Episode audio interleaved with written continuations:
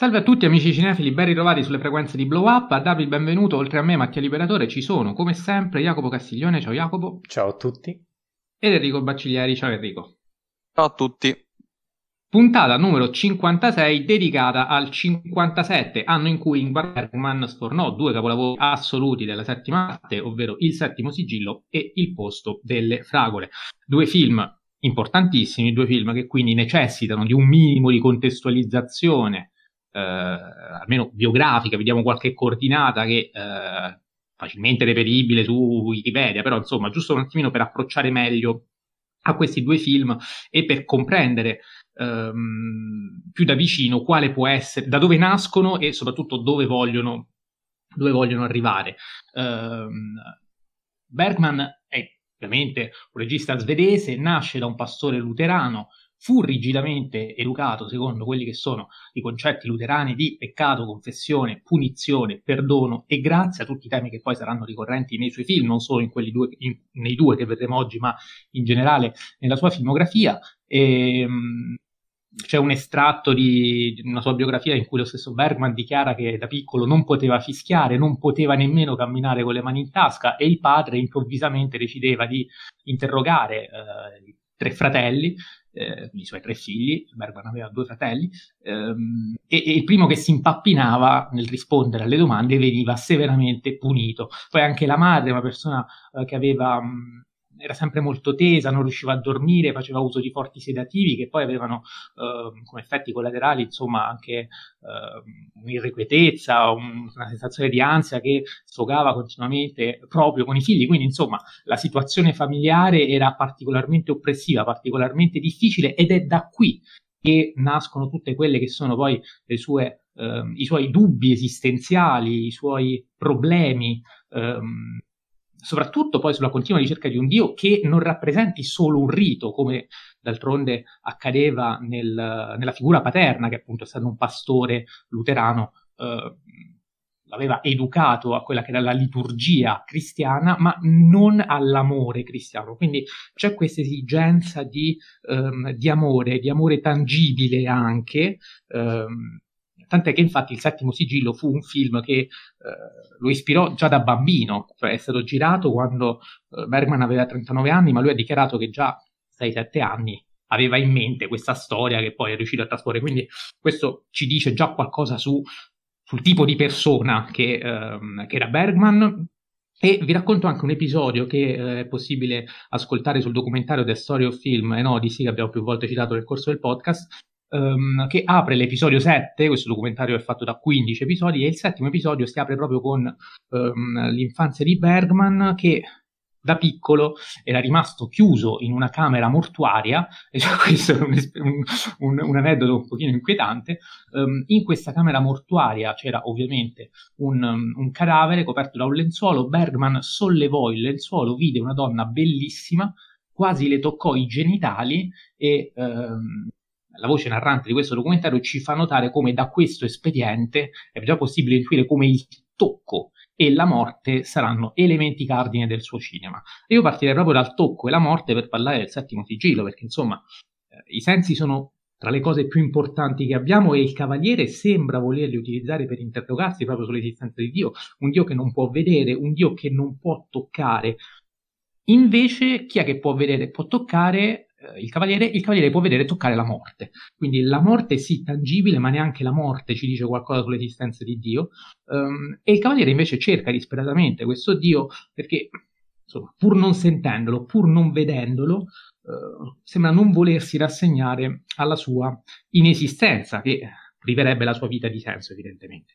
Um, questo ovviamente non avviene per quanto riguarda lo scuriero, che rappresenta eh, un uomo cinico, disincantato, spesso ironico, sardonico, ma anche gentile, perché a un certo punto soccorre, ehm, soccorre la ragazza muta fino al finale, soccorre eh, Joff, eh, quindi ha un animo anche buono, se vogliamo, nonostante la disillusione. Quindi eh, già da questa così brevissima presentazione capiamo anche la complessità che si cela dietro i personaggi che non sono semplici macchiette, ma sono assolutamente ben approfonditi.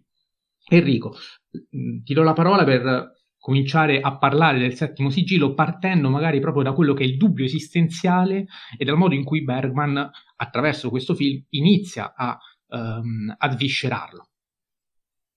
Mm, sicuramente la scena chiave, e forse una delle più belle del film, è eh, quella della confessione, eh, girata come se fosse praticamente in un carcere. Eh, le sbarre mh, mm, del confessionale sono molto eh, pronunciate e sono girate anche eh, in chiave espressionista come tutto il resto del film. Un'altra scena emblematica sul dubbio esistenziale è all'inizio del film eh, quando sta pregando eh, nello sfondo, eh, oltre a esserci una, diciamo un, un'estetica lugubre, eh, il mare è in tempesta. Eh, e invece poi nelle, nelle, altre scene, sempre dell'incipit, non è in tempesta. Uh, quindi mh, mm, non so se ci sono stati problemi di reshoot, visto che è stato girato in 30 giorni il film, però uh, secondo me al contrario è stata intenzionale la scelta di mettere solo in, quella, in quel mezzo primo piano uh, veramente brevissimo, proprio il mare tempestoso come sfondo. Ehm, il dubbio esistenziale, tra l'altro, viene inquadrato anche dall'alto, certe volte, come a simboleggiare che appunto eh, l'uomo è piccolo di fronte alla morte e eh, di fronte anche a Dio eh, e di conseguenza eh, si sceglie eh, anche una frase emblematica, cioè eh, perché devo avere fede nella fede degli altri. Eh, che è poi il dubbio più grande, ehm, specie mh, nell'epoca moderna, in cui, che è poi quella di, di Bergman, cioè in, che abbiamo superato ehm, l'epoca medievale, abbiamo superato eh, l'Ottocento, che è stato il secolo dell'ateismo, eh, e quindi eh, il Novecento ha una sorta di ripristino di, cer- di, un certo tipo di valori, ma mh, mm, filtrati appunto da ciò che è stato poi l'Ottocento. Eh, e secondo me il film mh, mm, è veramente sorprendente eh, in questo senso, eh, c'è grande conoscenza mh, mm, sia delle questioni eh, religiose eh, che vengono messe continuamente in dubbio, eh, ad esempio attraverso la processione dei, dei flagellanti, eh, che eh, anche quella secondo me è una scena veramente significativa, eh, costruita attraverso una camminata di, di persone che eh, vanno con un passo veramente leggero eh, e pesante allo stesso tempo. Ehm, e la, carrella, la, la panoramica eh, su, sui volti delle persone per me è eh, anche l'emblema di tutto questo. C'è chi eh, si è disperato, chi eh, forse non sa manco perché è lì, eh, e chi invece ehm, guarda da, da, spettatore come appunto i, eh, il cinico scudiero e eh, il, il, cavaliere dubbioso. Ehm, non so voi cosa ne pensate a riguardo. Io um, approfitto di quello che hai detto perché mi sono scordato di dare un contesto a questo film che ovviamente sì è del 57 ma è ambientato nel Medioevo e già da notare l'interessante accostamento che c'è tra il mondo medievale quello novecentesco che è ovviamente il contesto di Bergman che eh, però viene assimilato se vogliamo perché così come nel Medioevo c'era questa sorta di crisi spirituale del, che viene incarnata dal Cavaliere, il Cavaliere non è altro che evidentemente l'uomo del Novecento, anche lui in crisi spirituale, lo era eh, Bergman, ma lo era l'uomo che eh, dopo due guerre mondiali, i disastri che ci sono stati, è vero sì, c'era stato un, eh, un boom economico negli anni 50, quindi si era in una fase di ripresa che però non era una ripresa spirituale, diciamo che dopo gli, dopo gli eventi della prima parte del Novecento qualcosa era cambiato. E, mm, e, anche la capacità di riuscire a ehm, così, creare questa sorta di parallelismo uh, di due tempi che apparentemente sembrano così lontani, ma spiritualmente vengono resi vengono avvicinati, assimilati, ehm, penso sia ehm, una cosa molto notevole che Bergman riesce a fare molto bene. Jacopo. Sì, mh, mm, mi concentro su questa cosa di questi periodi molto lontani, perché abbiamo detto che il perno su cui ruota gran parte della vicenda è proprio la ricerca di questo Dio, no? Che tu hai, hai, hai, definito inafferrabile anche per il modo in cui eh, sembra, non sembra scomporsi alla vista di tutte queste tragedie eh, di, di, quel periodo.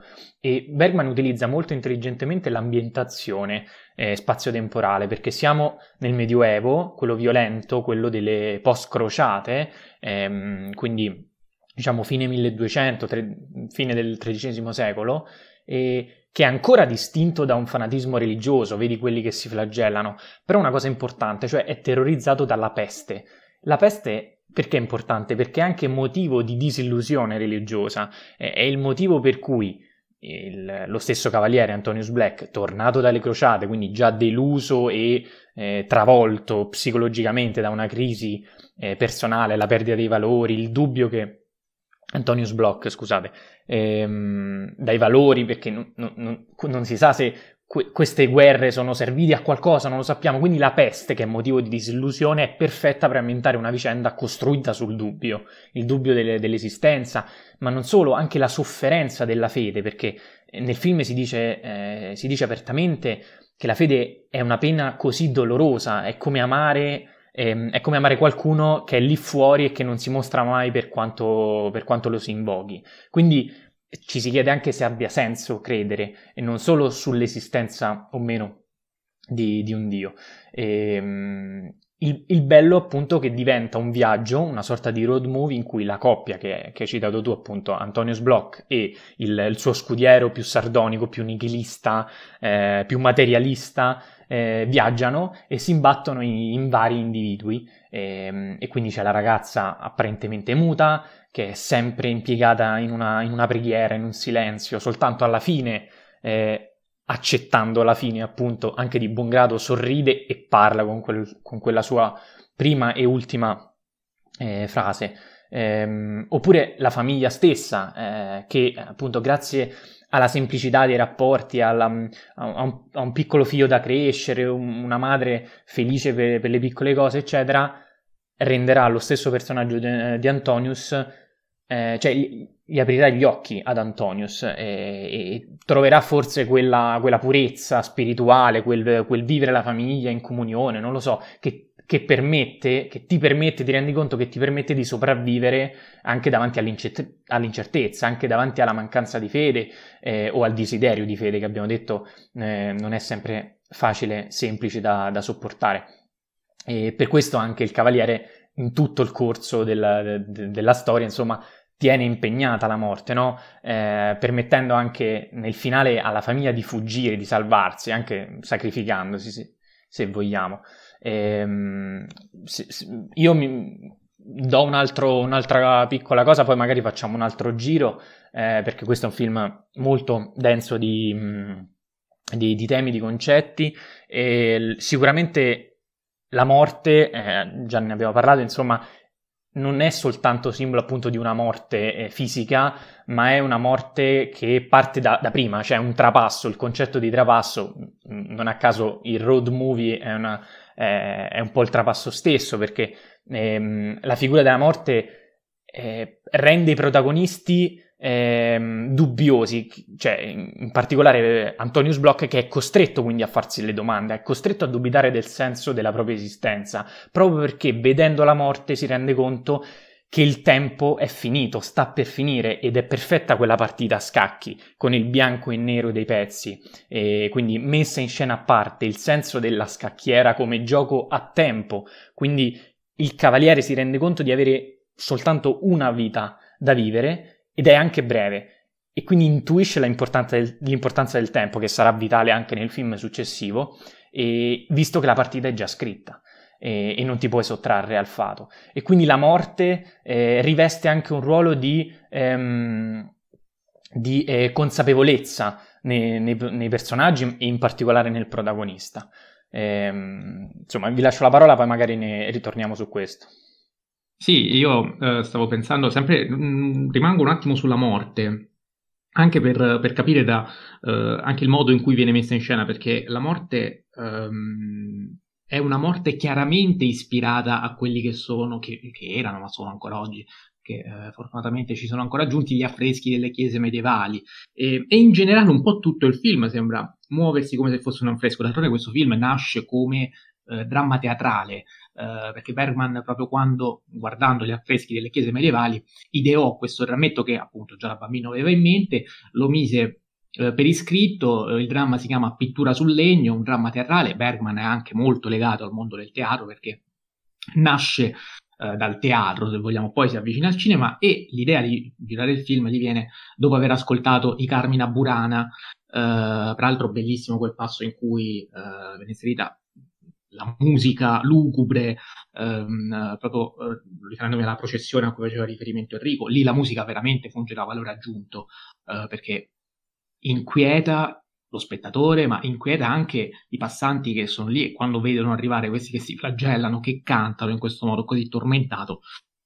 Capiamo anche cos'era la religione eh, nel Medioevo, quindi era sì fede, Uh, e per quello, cioè eh, per questo aspetto sano della fede, questo aspetto ingenuo, eh, dolce, eh, naturale, spensierato, c'è eh, la Sacra Famiglia, quindi Geoff Mia e, e, il bambino che rimandano inevitabilmente um, alla, alla, Sacra Famiglia, anche dai nomi Giuseppe e Maria, um, e, e, il bimbo, che testimoniano anche il fatto che la fede vince anche la morte, se vogliamo, che poi è questo il, eh, il messaggio finale dell'Apocalisse, ehm, a cui chiaramente questo film fa eh, riferimento già dal titolo, il settimo sigillo.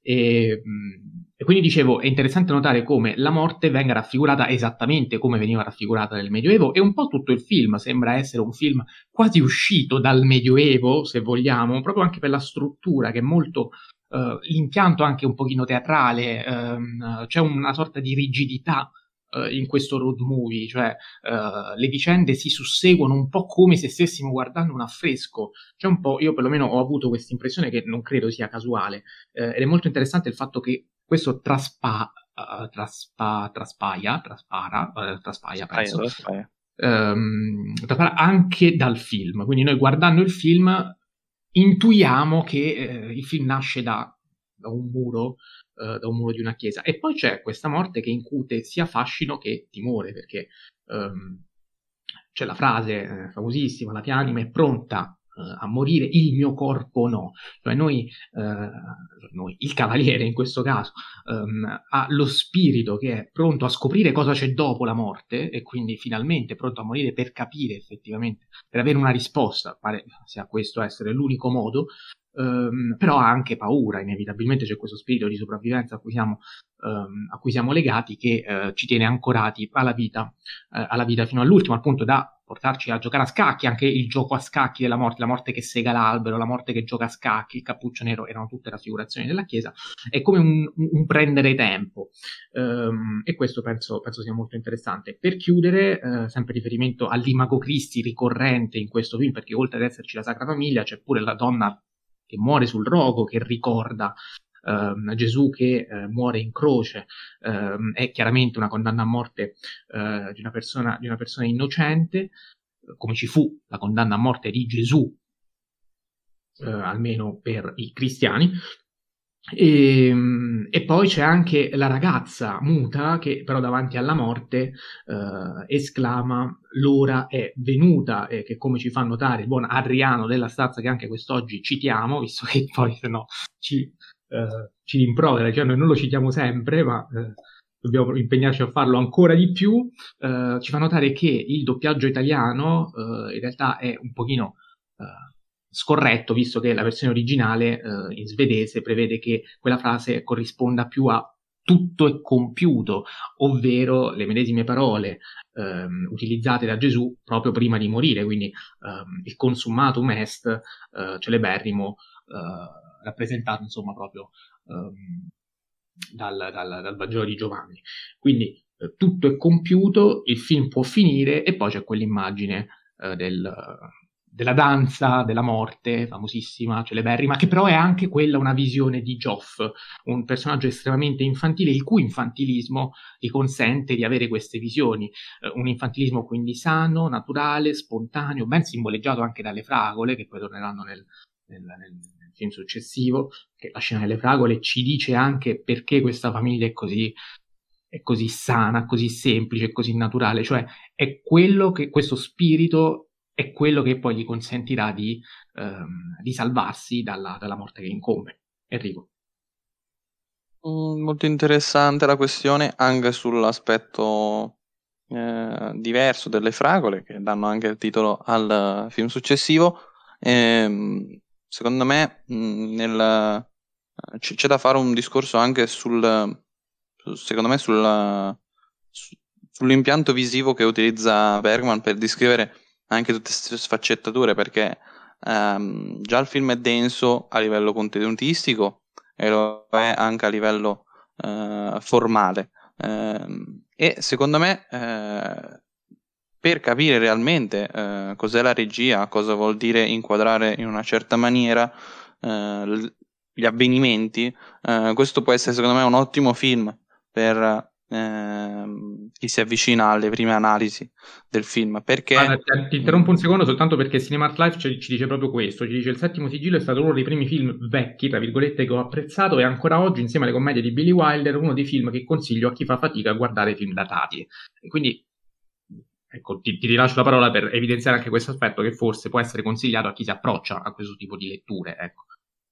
Sì, diciamo che il settimo, il settimo sigillo è, è, è adatto eh, come punto in comune, eh, probabilmente perché ehm, non è una regia eh, invisibile, ecco, visto che si è citato Billy Wilder, cioè è una regia che si fa notare ogni tanto, però non è ingombrante, non, non lo è mai e ogni volta percepisci che un'inquadratura fatta in una certa maniera eh, vuole comunicarti un qualcosa. Appunto, prima eh, citavo l'espressionismo tedesco, eh, perché in questo film ci sono delle inquadrature molto espressioniste.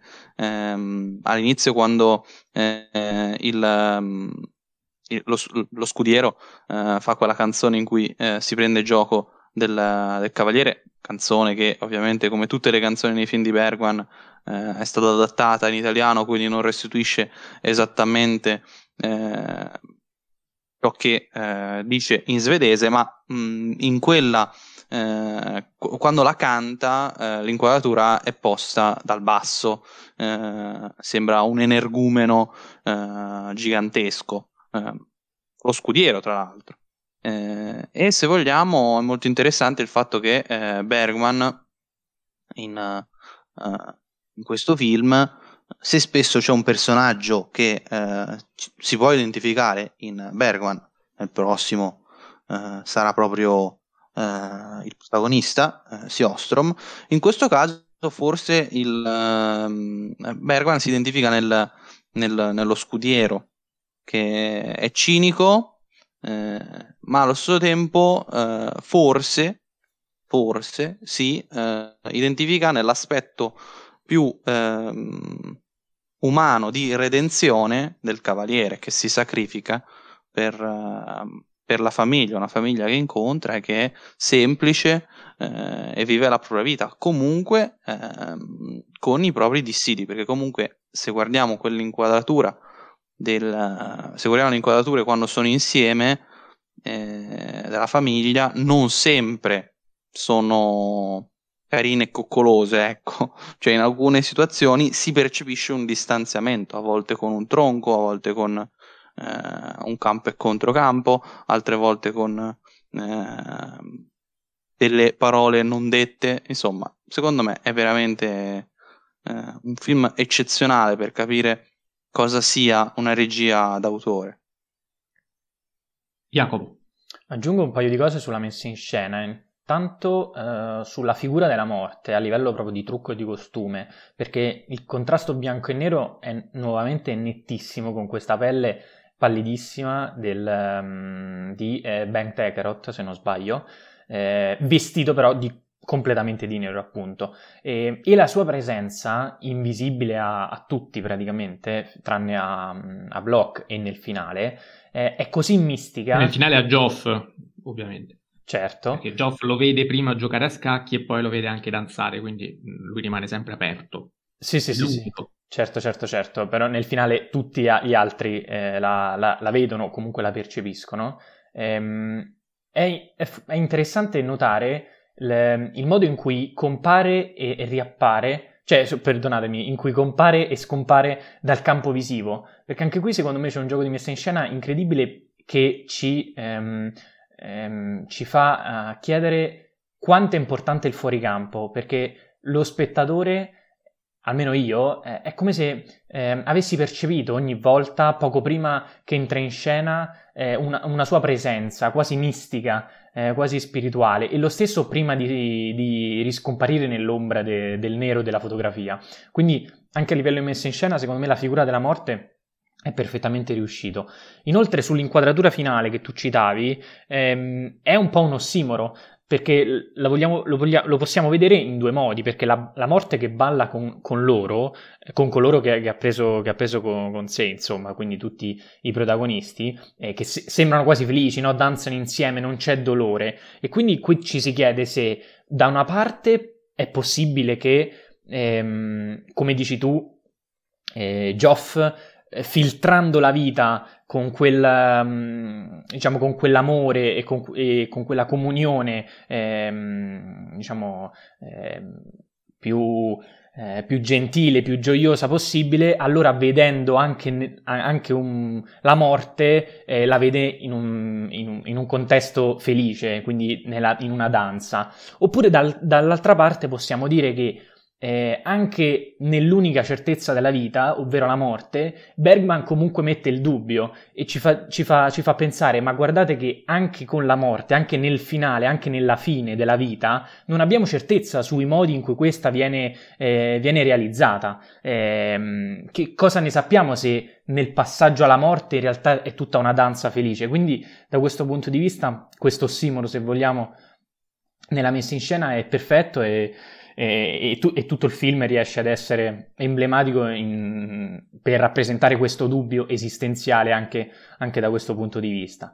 Quindi è un film sicuramente magistrale che come, di, come avete detto voi e come ha giustamente detto Daniele Cinema Art Life ehm, è perfetto anche per i, eh, gli spettatori che non sono eh, abituati a questo tipo di cinema. Ci tengo a dire, sia questo film che quello successivo, quindi Il posto delle fragole, secondo me, sono due film che portano a livello di contenuti eh, dei temi molto complessi, ma che Bergman riesce a mettere in scena in modo molto chiaro, quasi semplice per quanto ehm, è forte e di impatto il messaggio. Quindi, insomma, lode, lode a Igmar ovviamente e questo film ne è, ne è la dimostrazione.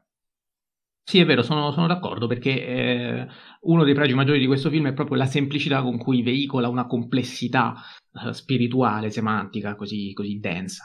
E, ehm, peraltro, ora così per chiudere, mi sono scordato di dire che il settimo sigillo è stato premiato uh, a Cannes, premio speciale della giuria del 57, scusate uh, la nota a margine, però era necessario farla prima che me la scordassi.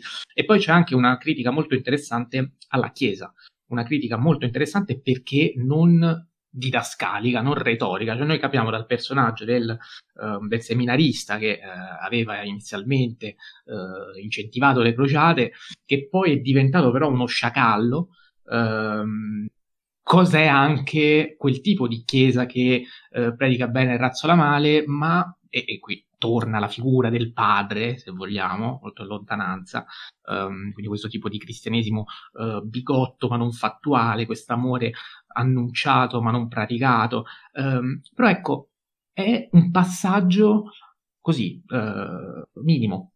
Mm, c'è, ma non è ridondante, cioè non è quello che... Um, Bergman vuole necessariamente denunciare a tutti i costi e non fa altro che sottolineare continuamente, perché poi è facile scadere nella retorica. Ecco, questo film riesce a non farlo mai. Um, chiedo a Enrico se vuole aggiungere qualcosa, altrimenti passerei al posto delle fragole. No, no, passiamo, passiamo al prossimo. Passiamo al prossimo che mantiene una continuità con il settimo sigillo, perché eh, oltre alle fragole, che quindi eh, nel settimo sigillo abbiamo detto essere quel, eh, prendere quel che di buono ci offre la natura e vivere con, con spensieratezza, infantilismo nel senso buono la vita e quindi eh, portarci anche alla salvezza. Le fragole portano alla salvezza anche il buon Isaac Borg, nome nomen, perché eh, Isaac vuol dire ghiaccio, Borg vuol dire castello, quindi già da questo nome capiamo che abbiamo di fronte un uomo che sta sulle sue, eh, sulla sua fortezza, un uomo di ghiaccio, un uomo senza cuore, almeno per chi lo conosce bene, perché poi c'è Max von Sydow, altro eh, punto di collegamento tra i due film, che qui torna nella parte del benzinaio ed è un conoscente del dottor Borg, ehm, un medico 78enne che insomma, illustre nella sua comunità, deve fare un viaggio, deve tornare ehm, nella sua università perché eh, deve festeggiare il giubileo della sua professione, quindi 50 anni di carriera per lui, va a mettere benzina a un certo punto, trova il benzinaio, il benzinaio parla benissimo di lui. Perché? Perché evidentemente non lo conosce, perché gli altri che invece lo circondano, quindi la badante, chiamiamola badante, scusatemi. La... Governante. Ho sbagliato, governante, ecco, chiedo bene. Um, la governante, la, uh, la, nuora, il figlio, chi insomma gli è vicino sa che è un uomo, uh, un uomo appunto di ghiaccio, uh, che non ha saputo dimostrare Um, non ha saputo dimostrare affetto, un uomo chiuso, um, un, un, uomo morto anche se ancora vivo. Questa è anche una continuità con il Cavaliere, se vogliamo um, eh, il fatto di essere morto pur stando in vita um, è una condizione che lo stesso Isaac Borg a un certo punto um, annuncerà perché ne prende atto. E un altro punto di collegamento oltre al road movie perché pure qui è ancora più esplicito il tipo di viaggio, un viaggio fatto in compagnia come nel settimo sigillo, c'è a un certo punto anche una scacchiera perché proprio all'inizio del film quando Isaac Borg, dopo essersi presentato, si alza, deve passare all'altra stanza, c'è una scacchiera vicino a lui e lui a un certo punto la guarda come per dire pensiamo alla prossima mossa.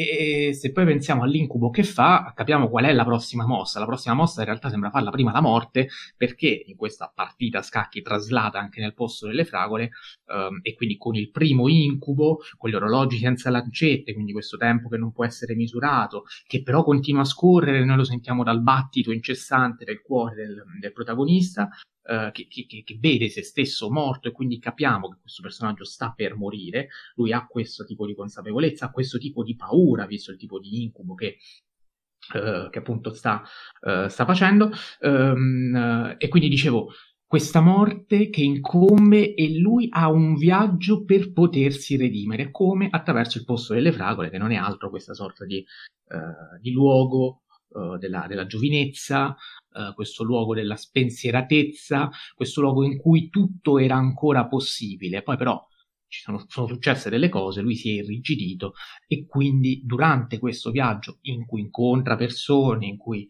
proietta se stesso, in chi incontra, insomma, avrà modo di, uh, di riflettere e di cambiare, oltre che se stesso anche chi lo circonda, come avviene ad esempio nel, nel finale. Enrico.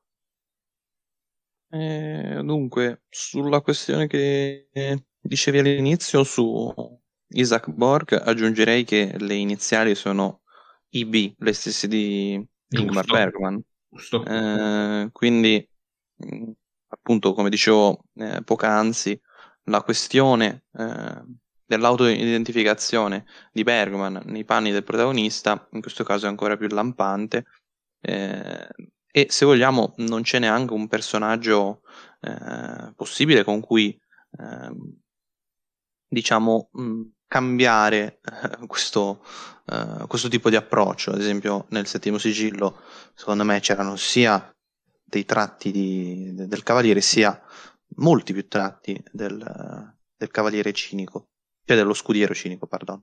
Ehm, invece in questo caso eh, è abbastanza scontato che sia il protagonista eh, ed è un protagonista eh, che secondo me è affascinante per il suo eh, modo di parlare, per il suo mm, modo di esprimersi e per la sua eh, autoironia, eh, in generale ehm, diciamo la sua coscienza eh, di ciò che effettivamente è.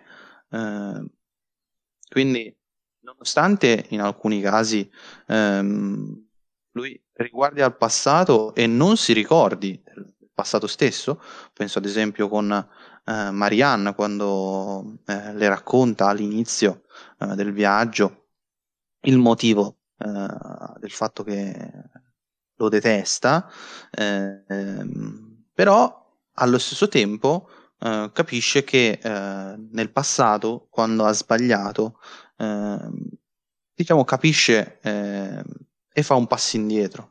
Um, quindi sì, assolutamente il parallelismo con il settimo sigillo c'è, eh, c'è dal momento che eh, si è vicini alla morte, cioè se il cavaliere è, è tornato dalle crociate eh, e, e, diciamo il, la cosa difficile è stata fatta, che appunto sono le crociate, in questo caso invece la vita è ormai è giunta alla fine eh, e quindi si riguarda al proprio passato. Guarda caso il, il giubileo alla fine è girato eh, come se fosse un funerale più che come un giubileo vero e proprio.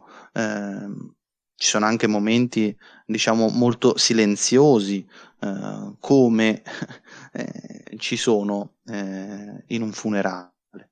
Eh, inoltre, eh, si guarda la morte fin dall'inizio, perché nel primo incubo, bellissimo, che diciamo è uno dei tanti motivi per cui questo film viene considerato un capolavoro assoluto.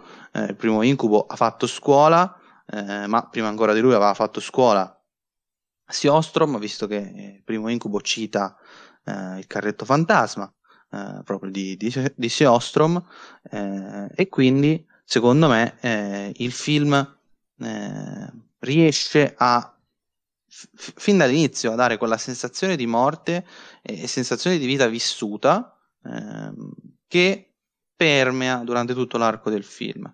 E alla fine del film noi vediamo una persona che eh, fa i conti col proprio passato e che ha fatto i conti col proprio passato, è riuscita a eh, diciamo accettare la realtà per quello che è e quindi eh, c'è quel sorriso eh, catartico, eh, forse anche eh, mi viene da dire autocompiaciuto, in quanto ehm, si è compreso che il danno che si è fatto durante la vita non, non lo si può più sistemare, ma eh, si spera in questi ultimi attimi di vita di eh, migliorarsi.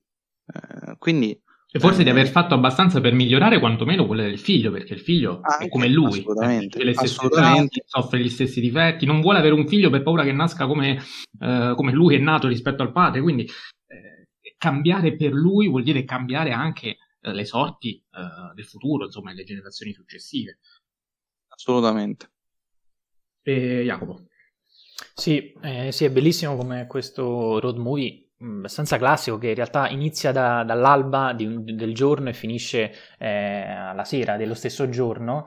Per eh, quanto sia sempre giorno, perché... Eh, certo, perché siamo in estate in Svezia. Bellissimo, si sveglia alle tre di notte e c'è un sole pazzesco. Quindi... Sì, sì, sì, sì, la Svezia regala, regala emozioni. E, ehm, sì, questo viaggio eh, in auto ovviamente è un viaggio anche spirituale in cui appunto lui abbiamo detto ripenserà a tutta la sua esistenza, al suo passato. E questo è un po' un flusso di ricordi che, eh, come diceva Enrico, eh, diventa per lui uno strumento quasi catartico e quindi salvifico della sua stessa vita anche per, come avete detto voi, del futuro, perché la sua eredità spirituale poi eh, renderà, ehm, cioè sarà in grado, diciamo, di riappacificarsi con il figlio e quindi il figlio potrà vivere una vita migliore in questo senso. E, ehm, e quindi Isaac, eh, Isaac, diventa consapevole de- dei suoi fallimenti eh, e della sua solitudine, della morte che incombe. Il secondo incubo, secondo me, in questo senso è, è emblematico proprio perché ehm, lui, il protagonista, viene sottoposto a un esame a, a tutti gli effetti, no? Sembra quasi un processo giudiziario, eh, però in, in realtà l'esame se lo sta facendo da solo, è un esame di coscienza che lo metterà di fronte ai suoi stessi errori, quindi l'indifferenza indifferenza eh, che lui aveva con sua moglie, la pietà, la donna che va compadita ma in realtà non va compresa, va, eh, quindi una misantropia che a volte scade quasi nella misoginia. E, ehm, e un esame tra l'altro E una cosa molto, molto interessante è che ehm, nel secondo incubo quel processo, quell'esame gli farà perdere l'unica certezza della sua, della sua vita, cioè le competenze in ambito medico. medico. Ehm, appunto in, in, quella, in quell'aula ehm, diciamo quasi universitaria ehm, gli viene è come se tutta la sua conoscenza medica eh, fosse, fosse, svanita e quindi lui non è nemmeno il grande medico che forse è l'unico successo che aveva avuto nella vita, quindi cade anche quella certezza.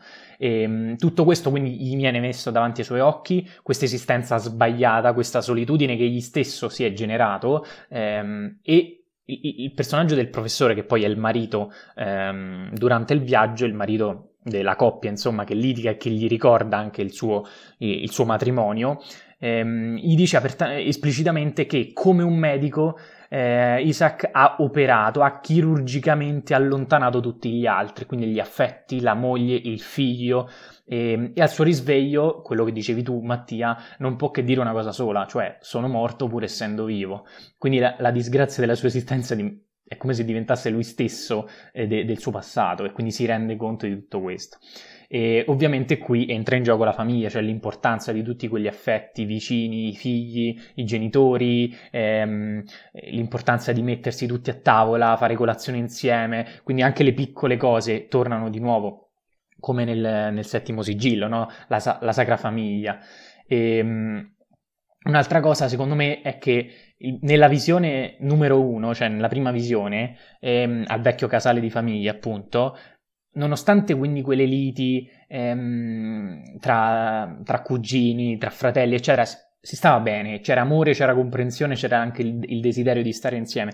E qui ehm, torna appunto il posto delle fragole che dicevi tu prima, no? Che non sta tanto nella giovinezza, secondo me, che è impossibile da, da riacquisire, ma della nostalgia della, della, giovinezza, che è diversa, secondo me, perché non è soltanto un luogo il pasto delle fragole, ma è un luogo e un tempo. Ed è questa la cosa importante, secondo me, perché il luogo diventa tempo e diventa nostalgia proprio perché tu ti rifugi nei momenti appunto di tristezza di solitudine. E... Sì, io volevo esprimere esattamente questo, quindi se non l'ho fatto ti ringrazio per averlo espresso meglio di me. È chiaro che la, la giovinezza acquisisce valore nella vecchiaia quando tu te la ricordi certo. e solo nella vecchiaia ti rendi conto che in quel momento poteva succedere qualcosa che poi non è successo. Quindi. Perfettamente, perfettamente. E nella giovinezza tu non ti rendi conto che poi in vecchiaia eh, pe- ripenserai a, que- a, quei momenti in modo eh, così nostalgico, così gioioso, così ehm, appunto quasi salvifico, no? Io penso a, a, in modo nostalgico al mio passato per, ehm, eh, per, essere più sereno e tranquillo nel presente. Ehm, una cosa, eh, mi allaccio a quello che diceva Enrico, per ehm, alimentare la sua visione, no? quella della cerimonia, del giubileo, che è girato come se fosse un funerale. È, è assurdo, ma è vero in tutto e per tutto, perché ehm, io sta, stama- l'ho rivisto stamattina il film e, e mi sono reso conto a, a, a, distanza di eh, due o tre visioni fatte eh, in questi anni precedenti, insomma, che quel festeggiamento non è un festeggiamento, ma è appunto un, un, funerale. La cerimonia è tutta fredda, il cerimoniere stesso sembra avere quasi una voce robotica, una voce eh, monotona che, mm, che non diciamo, non, non, non, fa scaturire ehm, una cerimonia, un festeggiamento, un, una lode, ma anzi sembra quasi, eh, appunto, essendo monotona, sembra ehm, ferma, fredda. Eh, non solo, la fotografia... nell'uscita. Esatto, la fotografia si scurisce tantissimo quando loro entrano anche in, nella, nella, cattedrale dove viene celebrata e, e tutti i dottori premiati se ci fate caso, sembrano morti che camminano, sembrano degli zombie e quindi qui nuovamente il morto, pur essendo vivo, ritorna. E, um, ti lascio la parola, Mattia, poi eh, tornerei su, su, anche altre cose, insomma, però film comunque magistrale, è inutile, inutile dirlo. Allora, io comincerei a rispondere a qualche domanda che ci è arrivata. Ce ne sono arrivate due da Elena che ci chiede, prima di tutto, qual è la concezione bergmaniana dell'infanzia, ovviamente partendo dal posto delle fragole come punto di riferimento. E io ti risponderei, comincerei a provare a rispondere a questa che è una domanda uh, allucinante, uh, quindi non è che abbiamo la, la, la, la pretesa di, di, di, riuscire a rispondere, però ci proviamo proprio ripartendo dal concetto di prima, cioè quello della, del posto delle fragole come luogo qui sì, se vogliamo, di infanzia e quindi di giovinezza inteso in senso nostalgico, perché in quel momento lì si poteva fare qualcosa di diverso. E quel momento lì è bello per quella possibilità che l'infante ha, il giovane ha, anche se purtroppo non lo sa, e, quindi alla fine del film eh, come se Bergman volesse invitare, spronare i giovani a dire ragazzi muovetevi perché sennò poi eh, fate la fine del, del povero Isaac Borg. Um, Peraltro è interessante notare che una frase presa sempre dalla biografia di Bergman, eh, sempre in riferimento eh, all'infanzia, la leggo, è la seguente.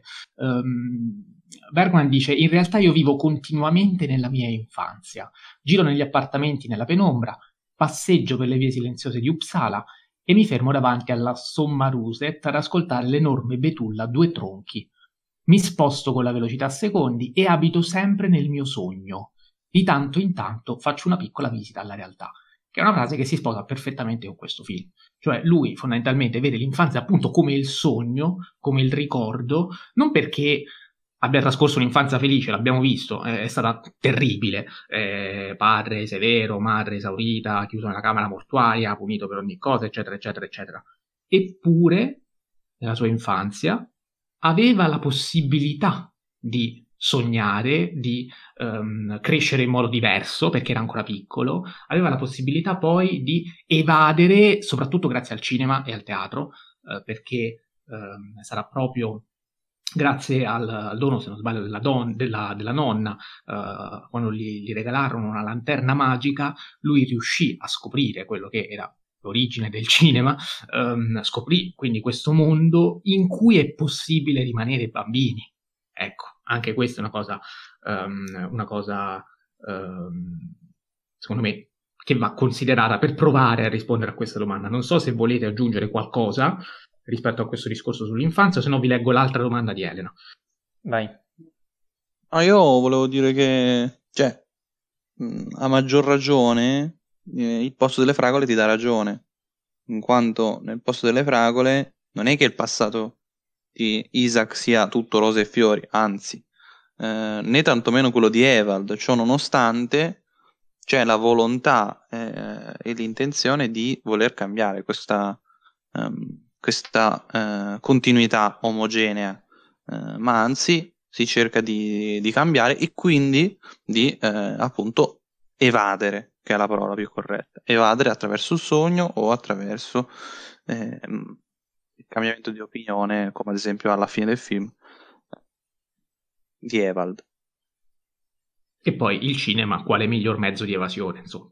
Um, Elena ancora ci chiede che ruolo hanno i tre sogni e la loro posizione nella struttura del film. Ora, i sogni li abbiamo ricontati, in realtà sono due, nel senso c'è il primo, l'incubo, quello delle lancette, chiamiamolo così, in cui lui si vede morto, ci si vede anche prima, vede prima un manichino e anche il manichino è importante perché rimanda alle, alle, maschere, al teatro e, e, sappiamo quanto è importante per Bergman questo tipo di, di, di discorso. Uh, e poi c'è il secondo che è quello del c'è prima riferimento Jacopo, quindi l'esame universitario in cui poi al, term- al, termine del quale scopre il tradimento, cioè scopre, si ricorda del tradimento della moglie a cui aveva assistito. Poi nel mezzo c'è la visione, uh, quella del posto delle fragole, la prima, la famiglia eh, così eterea, felice, allegra, che litiga con le gemelle, eccetera, eccetera, tutte vestite di bianco, quindi, ok? E poi alla fine c'è l'altra visione che è quella più catartica a cui faceva riferimento Enrico. Quindi mettiamole in ordine, Enrico, comincio da te e proviamo a rispondere, nel senso il perché di questa progressione. Eh, come dicevo prima, mm, nel primo commento, il, il film parla della morte e della vita. Quindi eh, nel sogno chiaramente diventano incubi e sogni, eh, sogni che però diventano ricordi, quindi è realtà. Eh, perché guarda caso eh, il sogno per Bergman evidentemente è passato, invece ehm, l'incubo è la morte, quindi l'avvenire ehm, e quindi è il, il futuro. Infatti il primo, il primo incubo è emblematico in tal senso.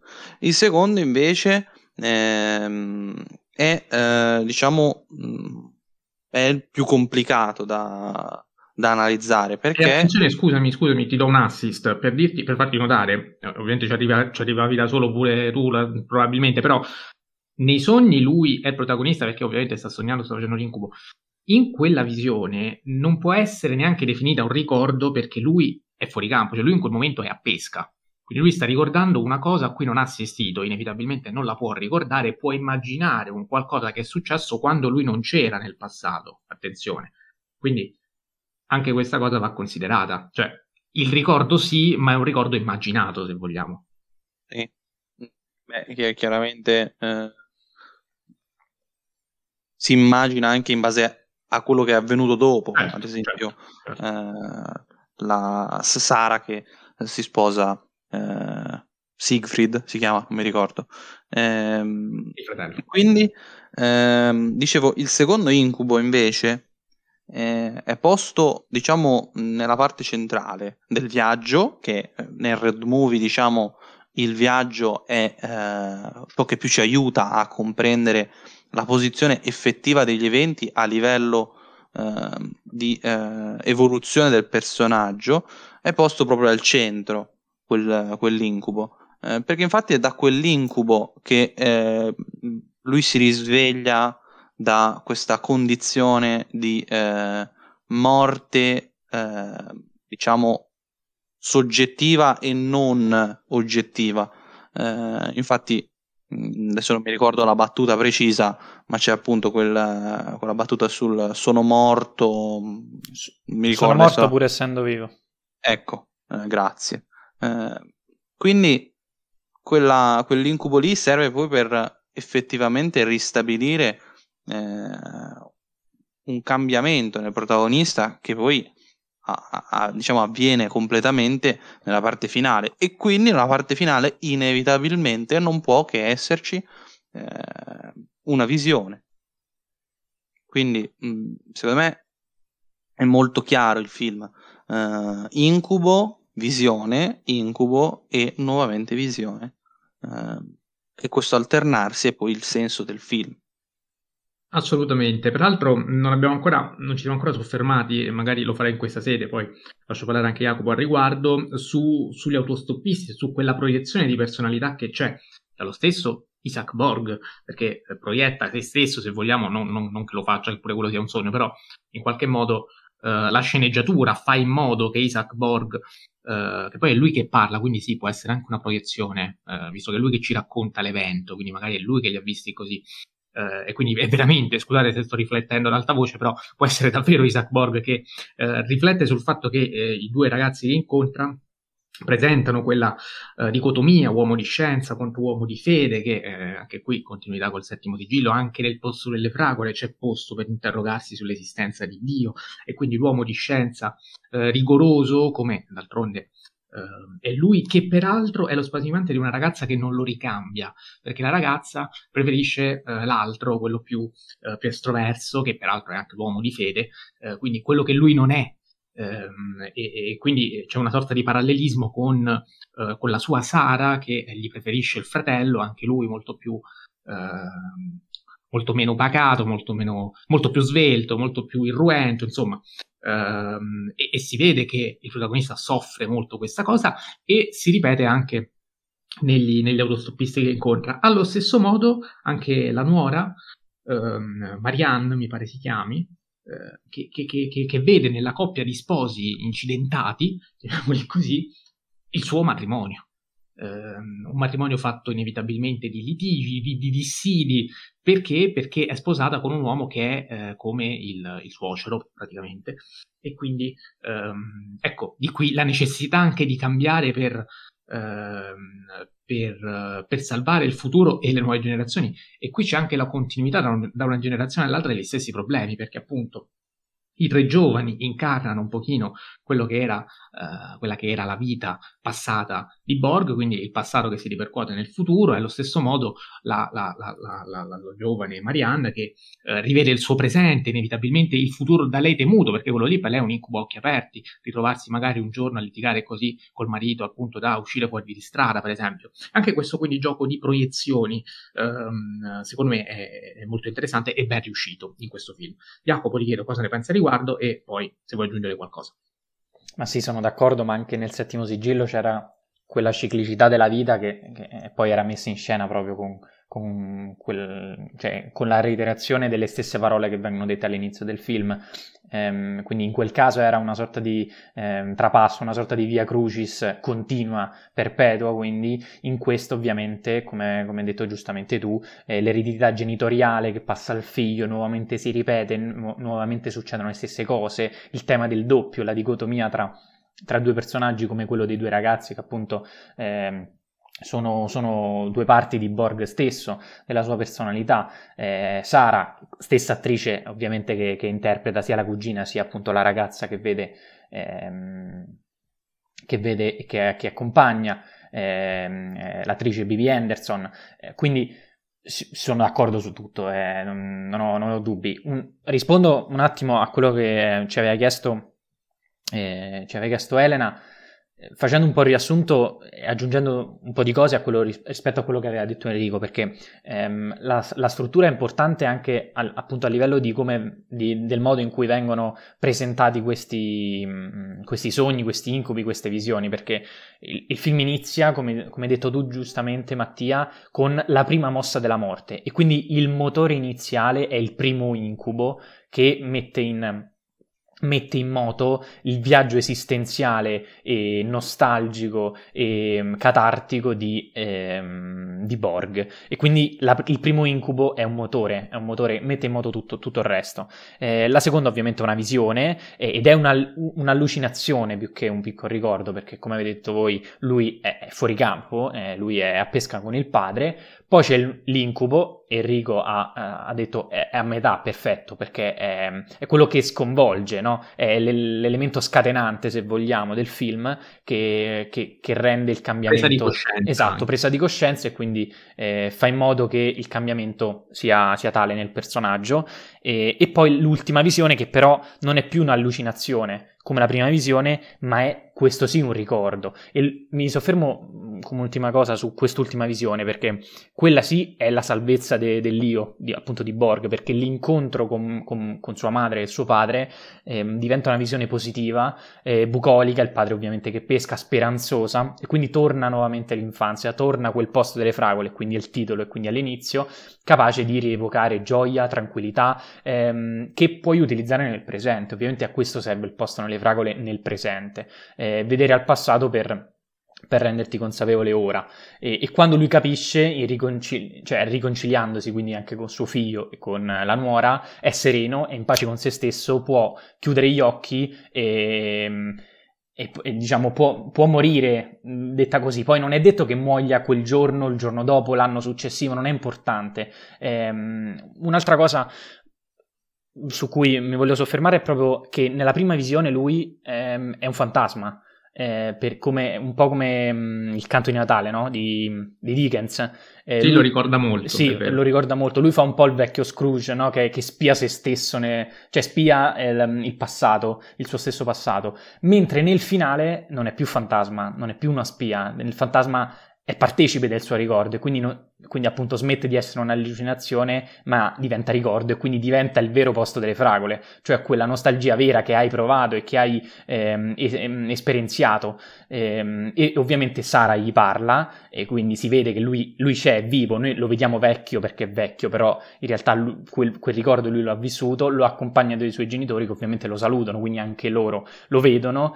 E, e quindi ora lui non è più morto pur essendo vivo e, ehm, ed è vivo, quindi rimarrà vivo nel tempo, poi a, a, a, prescindere dal fatto che possa morire quella notte stessa o, o successivamente. E l'ultima inquadratura, torno a quello che diceva Enrico, è un primo piano sul suo viso di fortissimo impatto che un po' eh, riassume tutto il quanto, che è un po' il miracolo della vita, l'importanza di, di, di capire la morte, di comprendere anche se stessi, quindi il film in tutto questo è magistrale e mm, come ho detto prima, nuovamente un film molto complesso a livello di contenuti, ma molto chiaro eh, nel modo in cui li riesce a veicolare e nella messa in scena.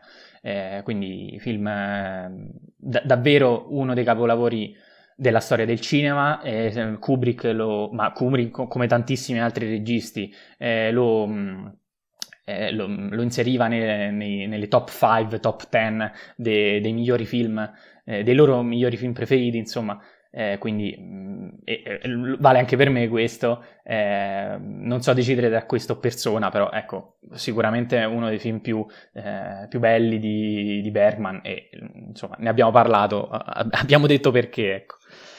Sì, S.K nomina proprio Persona, eh, ci dice Persona probabilmente il miglior film della storia addirittura, uh. ma tutti i suoi film, riferendosi qui ovviamente a Bergman, hanno una portata universale per le domande che pongono e infatti le abbiamo appena eh, sviscerate alcune perché poi ovviamente sono film così densi che non è che in una puntata di un'ora qui eh, noi tre arriviamo e, e, vi spieghiamo Bergman, cioè è, è, ovvio che a parte prima di tutto che pongono appunto delle domande, quindi non, le risposte sta allo spettatore trovare le sue, perché però ecco, già riuscire a, a, a vedere quali potrebbero essere le domande che ci sono è già un passo avanti, almeno nelle intenzioni nostre. Poi ehm, c'è il film che parla e, e basta vedere quello per, ehm, per, capire tutto. Il posto delle fragole è il mio film preferito, ci dice Federico Rinaldi, quindi siamo contenti di averne parlato, speriamo bene, ma eh, sì, ne abbiamo parlato bene nel senso che l'abbiamo ovviamente incensato quanto merita. Poi stavo pensando anche una cosa sul posto delle fragole che mi fa sempre molto specie, qui adesso usciamo dalla psicanalisi, dai significati, dalle cose, è molto terra-terra, cioè un uomo, un medico, 78 anni, che sta andando a ritirare il premio lì per il suo giubileo professionale, che sogna l'esame universitario che gli va male. Quanto è angosciante, ma vero, nel senso una cosa come questa um, è, paradossalmente anche credibile. Cioè io immagino che um, un, l'ansia da prestazione, un esame, la difficoltà di un qualcosa che anche, anche, l'uomo che è arrivato e chi è più arrivato del dottor Isaac Borg, nonostante sia arrivato, sta andando a ritirare il premio, c'è ancora il ricordo, cioè c'è ancora la paura che possa fare un esame in cui andare male, che è una cosa che secondo me è di un'umanità uh, spaventosa. Cioè anche la persona più eh, più arrivata sotto sotto nel suo inconscio, questo sì. Uh, non ci si sente mai e si mette sempre sotto esame e ha sempre paura di affrontare un esame uh, e, di non, e, di non, e, di non, superarlo. Bellissimo. Comunque, ehm, vi do il risultato del sondaggio dei nostri ascoltatori che uh, tra il settimo sigillo e il posto delle fragole hanno preferito il settimo sigillo, che ha ricevuto 159 voti contro i 108 del posto delle fragole, che comunque si è difeso molto bene. Questo mi fa molto piacere, anche perché tra i due io il posto delle fragole lo preferisco, nel senso che è un film che quando lo rivedo mi fa sempre emozionare, eh, mi fa sempre venire la pelle d'oca, eh, a volte mi commuove. Il settimo sigillo invece mi lascia molto molto più freddo, fermo restando ovviamente stiamo parlando di due capolavori, posso lasciarmi andare a queste epidermiche sensazioni per dire quale preferisco, spero. Enrico, tu quale preferisci? Io qualche anno fa avrei detto il settimo sigillo. Mm.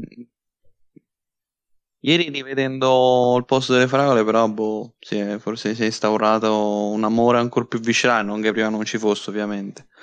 Eh, quindi, boh, io in generale i film di Bergman li amo tutti, quindi faccio veramente una fatica bestia a scegliere, però oggi mi viene da dire il posto delle fragole. Jacopo.